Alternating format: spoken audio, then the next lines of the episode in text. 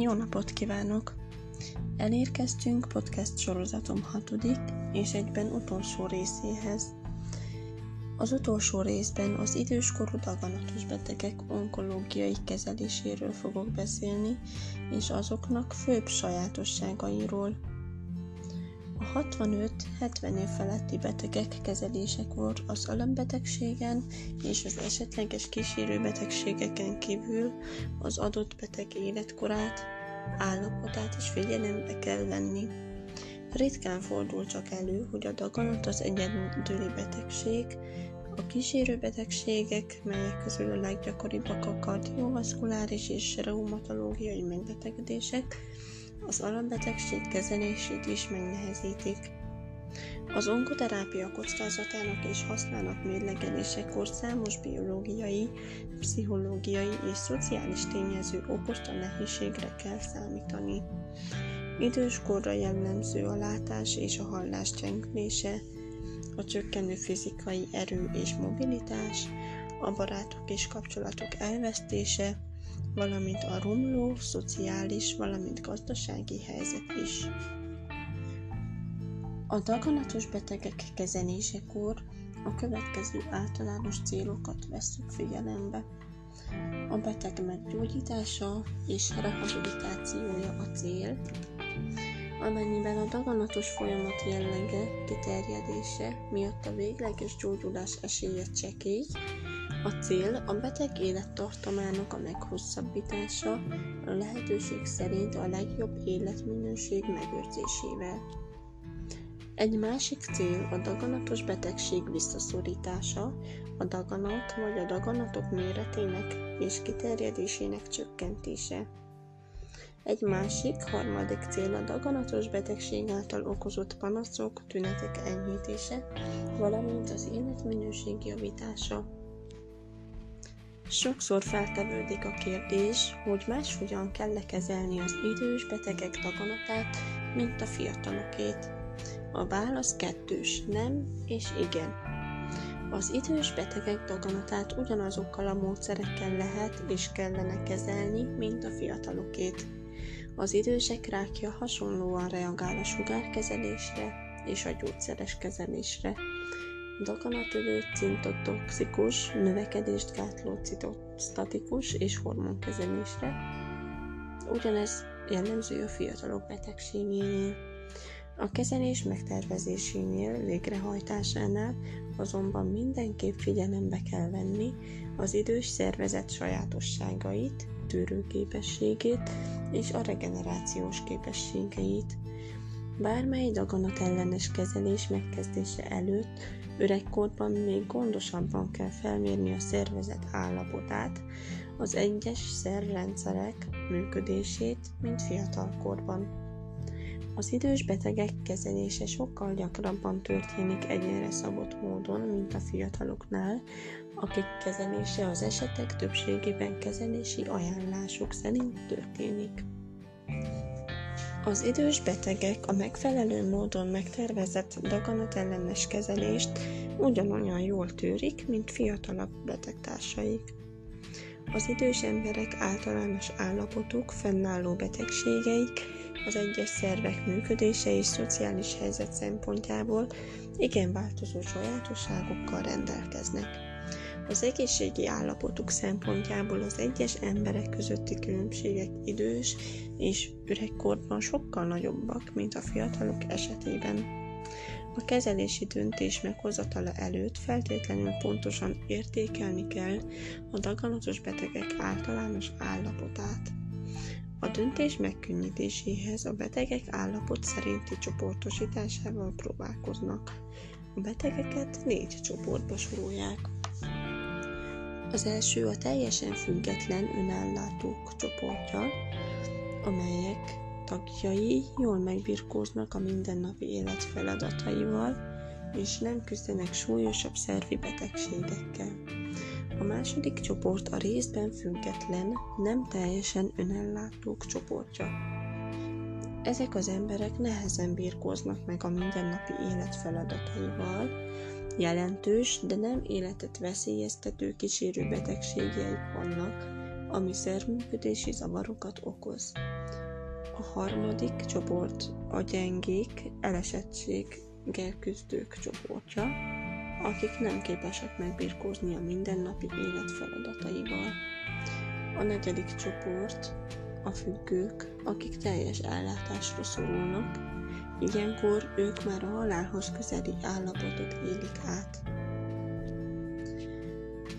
Az első csoportba sorolható idős rákbetegek kezelésre alkalmas állapotban vannak, akár agresszív ellenes beavatkozás is végezhető, például műtét, sugárkezelés, kemoterápia.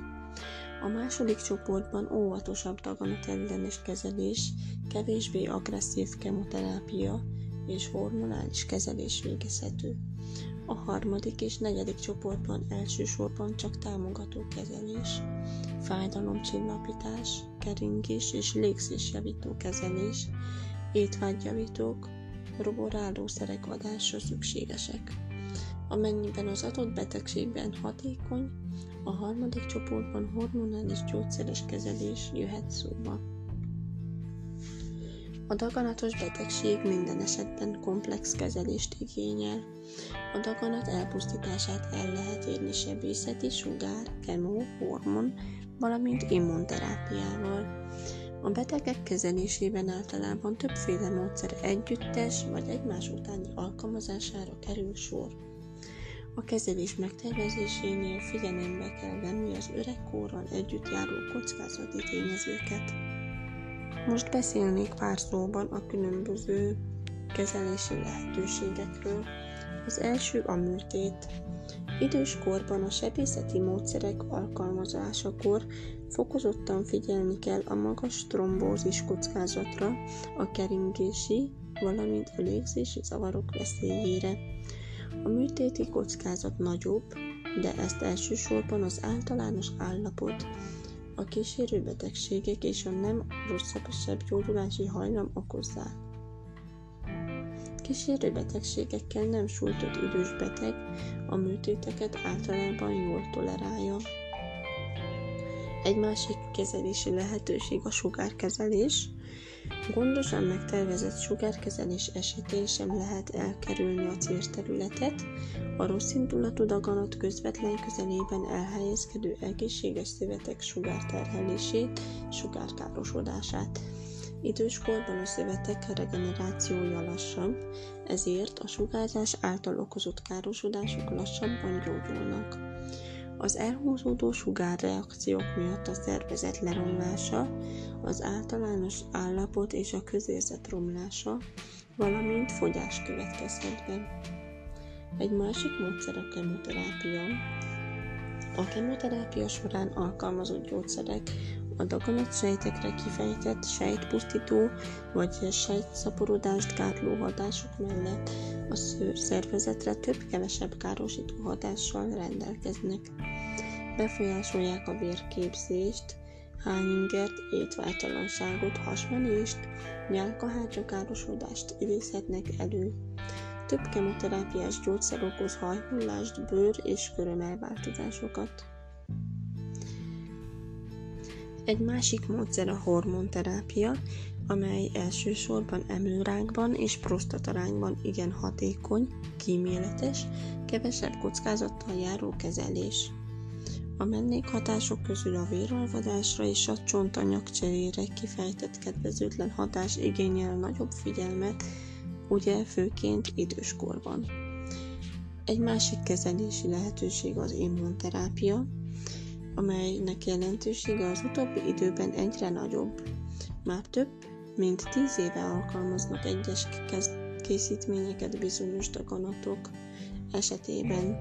Az utóbbi néhány évben számos új immunterápiás készítményt fejlesztettek ki, melyek a daganatsejtek működésében, szaporodásában kult szerepet játszó sejt alkatrészekhez kapcsolódva befolyásolják azok működését.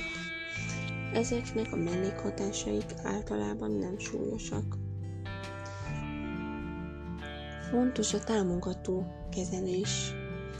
A támogató kezelés minden életkorban, minden daganatos betegség esetében szükséges. Támogató kezelés alatt a daganatos betegség vagy a kezelés által okozott tünetek, panaszok csökkentését, megszüntetését, célzó beavatkozásokat értjük. Fontos a kezelés során a fájdalomcsillapítás, a fájdalom okának, helyének, súlyosságának megfelelő gyógyszeres és egyéb beavatkozás. Fontos a táplálás. A daganatos betegek többsége fogyásról számol be, megfelelő gyógyszertápszerek, étvágyjavító gyógyszerek és szükség szerint kisebb-nagyobb műtéti beavatkozások segítségével a betegek, betegek tápláltsági állapota kedvezően befolyásolható. A daganatos betegek, különösen az idősek ellátása családi helyzetük miatt gyakran megoldatlan marad. Éppen ezért az onkológiai kezelés során gyakran kell igénybe venni a szociális munkás és a pszichológus segítségét. Számos kezelési lehetőségre van esélye a daganatos betegnek, és ezekkel élni kell. Köszönöm szépen a figyelmet, remélem, hogy valamilyen tudást át tudtam adni önöknek. Minden jót kívánok!